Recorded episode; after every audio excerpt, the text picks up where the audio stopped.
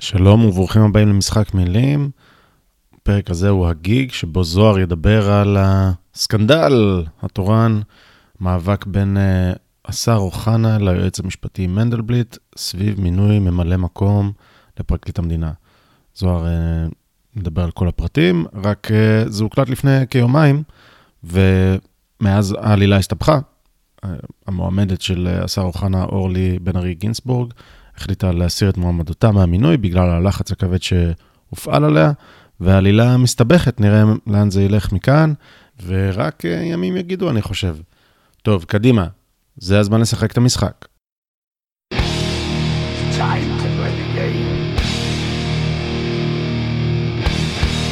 Time to play the game.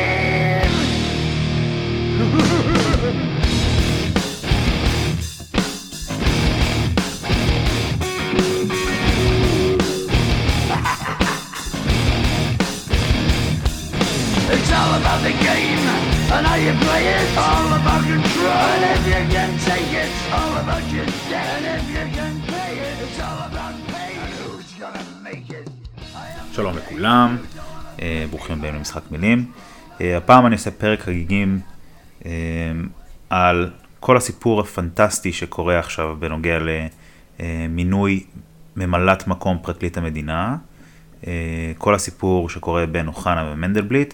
אני חושב שהסיפור הזה ממחיש בצורה יוצאת דופן ברורה את הבעיה בעצם בכל אה, כל הנושא הזה של אה, יועץ משפטי, הפרקליטות ו, ומה שקורה שם. אז בואו ננסה אה, לפרק את זה בצורה כרונולוגית. נתחיל מההתחלה עד איפה שאנחנו היום, ואני אתן את הטייק שלי על הדברים.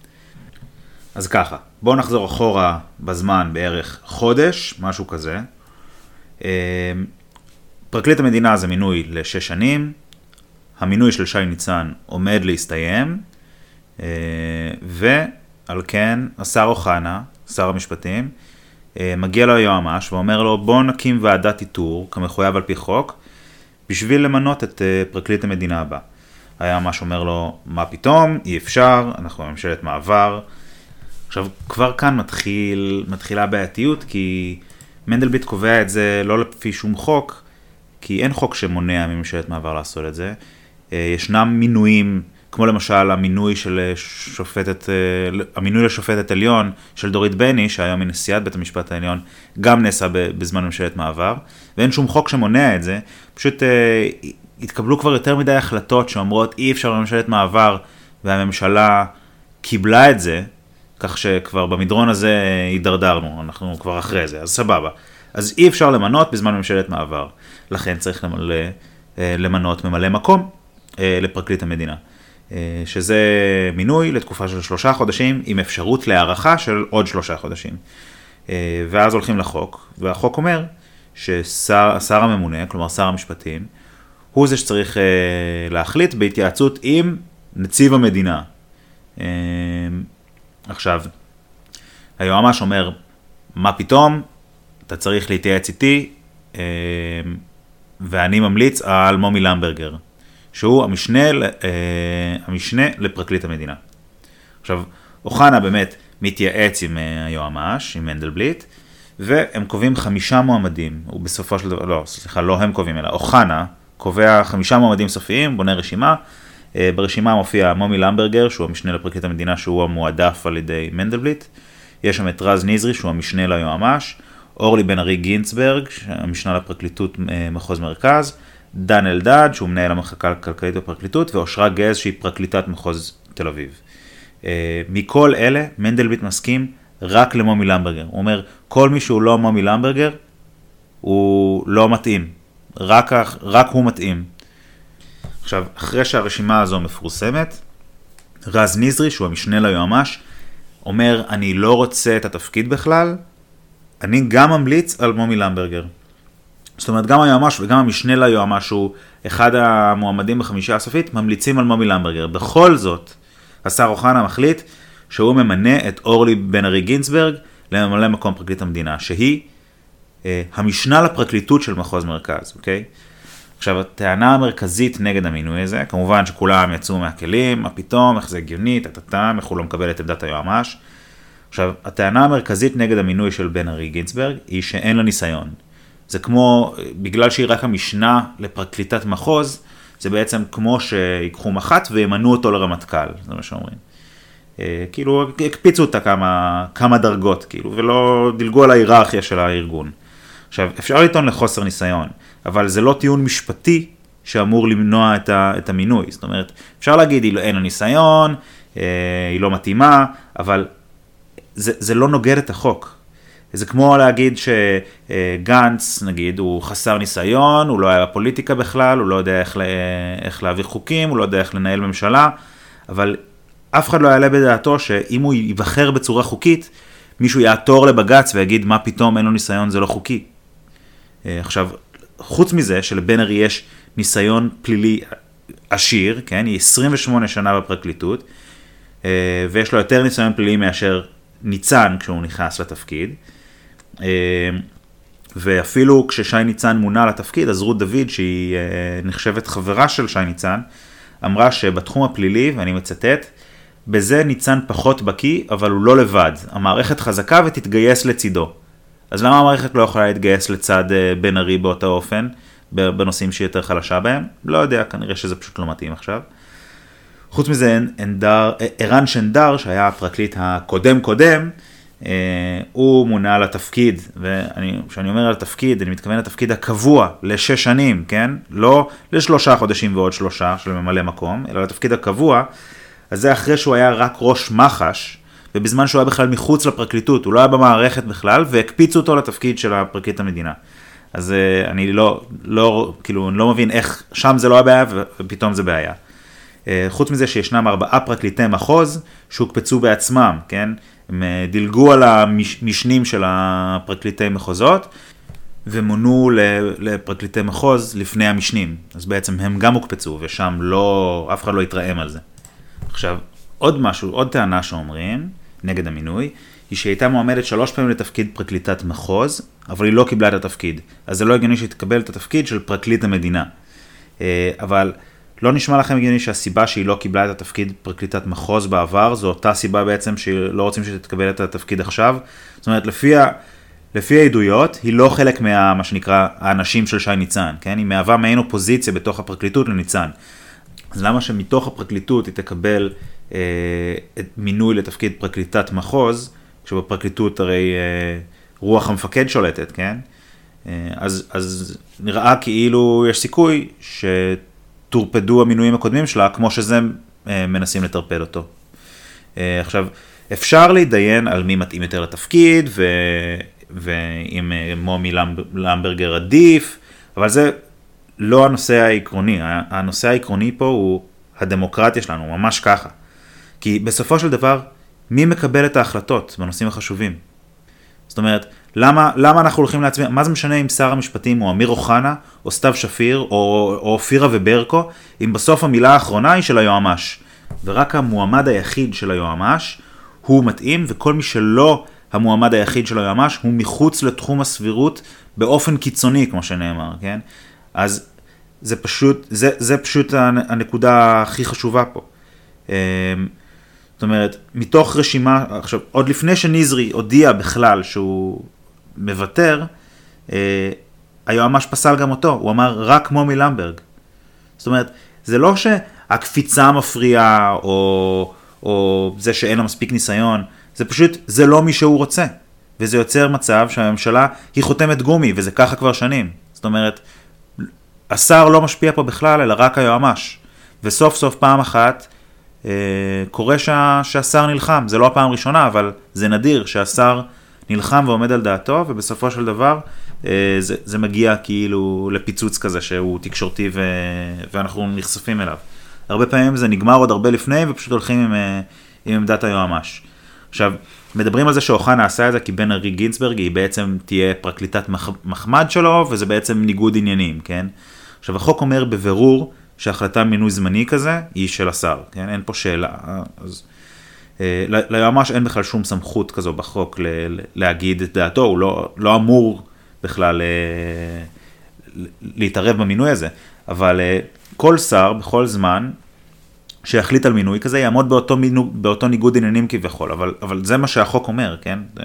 זה, ניגוד עניינים שהוא באמת רק אם, רק אם לא מאמינים שהשר מנסה לעשות את תפקידו כראוי, כן?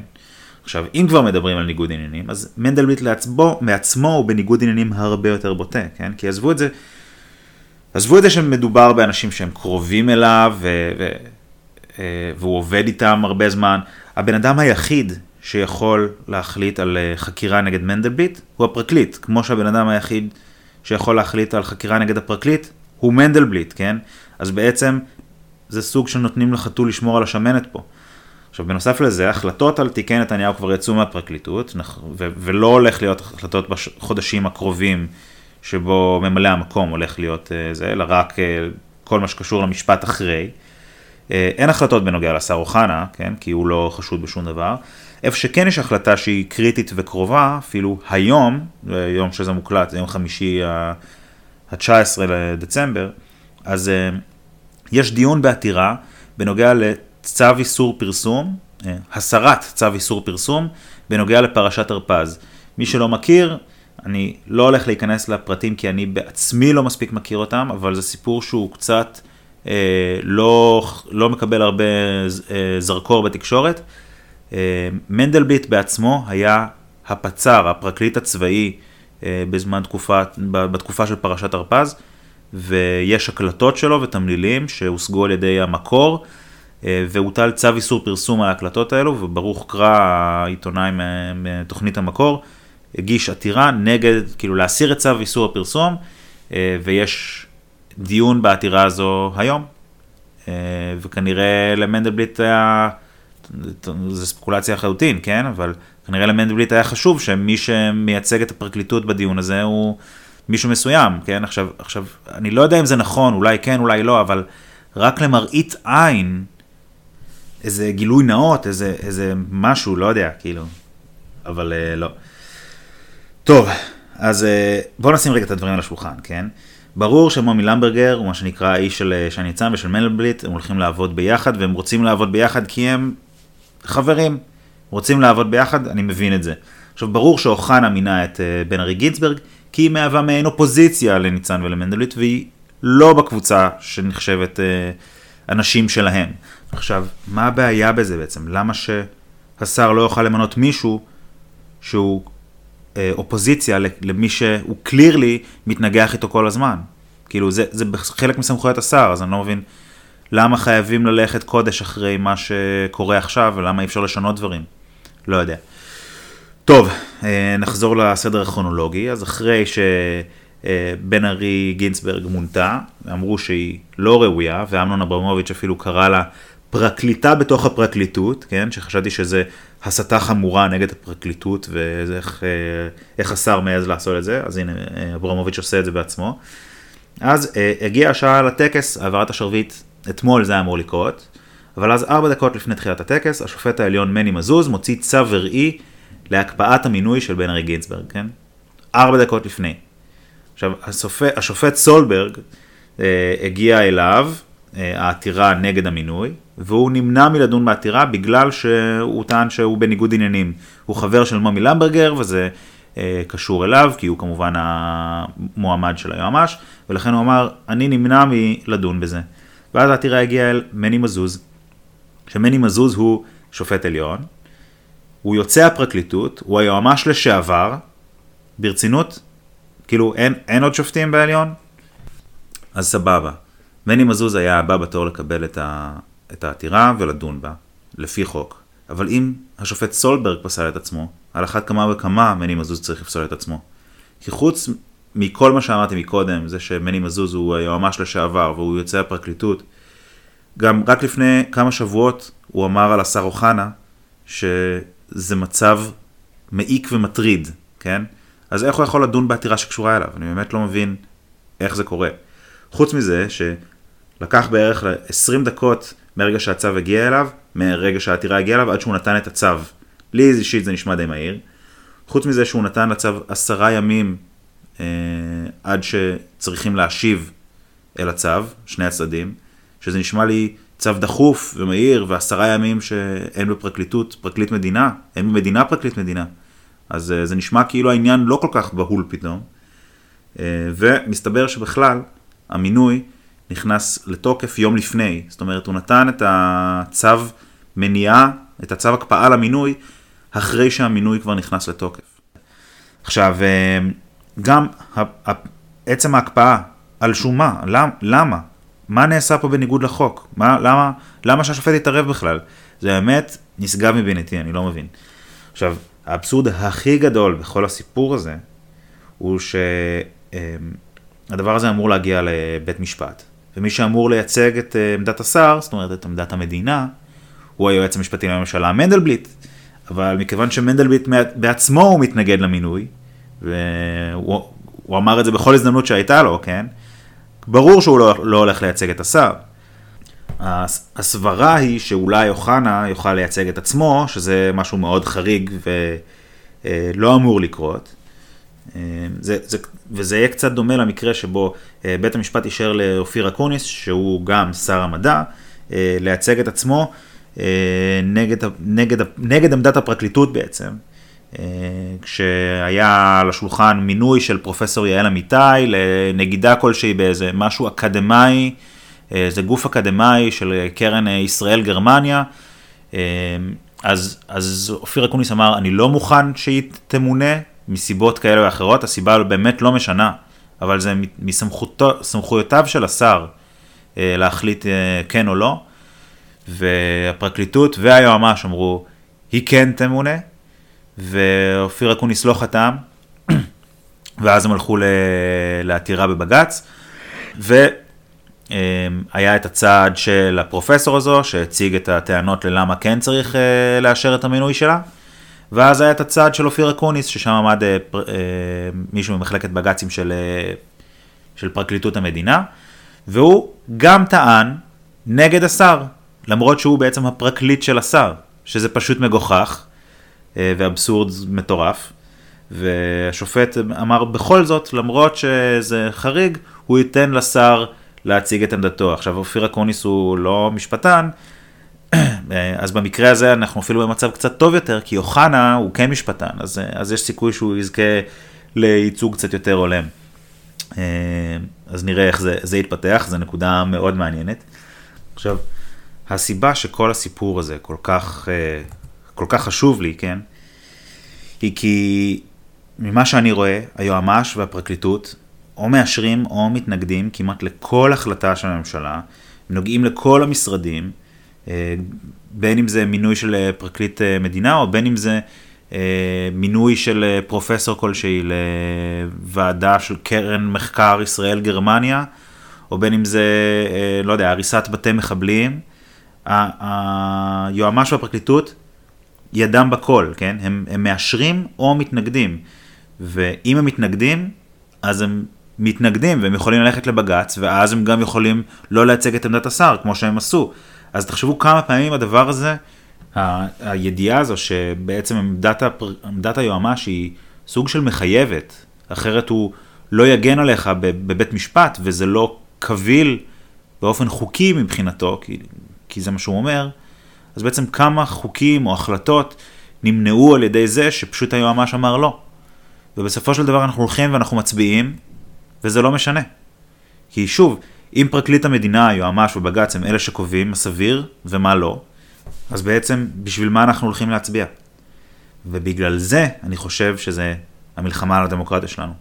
בשביל שהריבון יהיה העם, דרך הנציגים שלו, ולא אה, אנשים שהם לא נבחרו ואי אפשר לבחור אותם באמת, כי הם רק בוחרים את עצמם כל הזמן, וזה מה שקורה. אה, זהו, קיצור, אז נראה לאן זה יתפתח. אה, יש בעיקרון לשר עשרה ימים להגיב לעתירה הזו, שבגללה מני מזוז הקפיא את המינוי. אני במתח, אני ממש מחכה לראות לאן זה יתפתח. אה, ומקווה שהשר יעמוד ב, בכל הלחצים עליו, אה, וימנה את מי שבא לו, כי זו הסמכות שלו. לא כי היא טובה יותר ולא כי היא גרועה יותר, אלא כי זו הסמכות שלו, וזה מה שצריך להיות. אה, אם יש לכם דעות אחרות, שאלות, טענות, מענות, אה, תגיבו לנו, נשמח מאוד לשמוע את דעתכם, אה, להתווכח איתכם אם צריך, ולעשות תיקונים אם צריך. אז זהו, תעקבו אחרינו בטוויטר, ונתראה בפרק הבא. ביי ביי.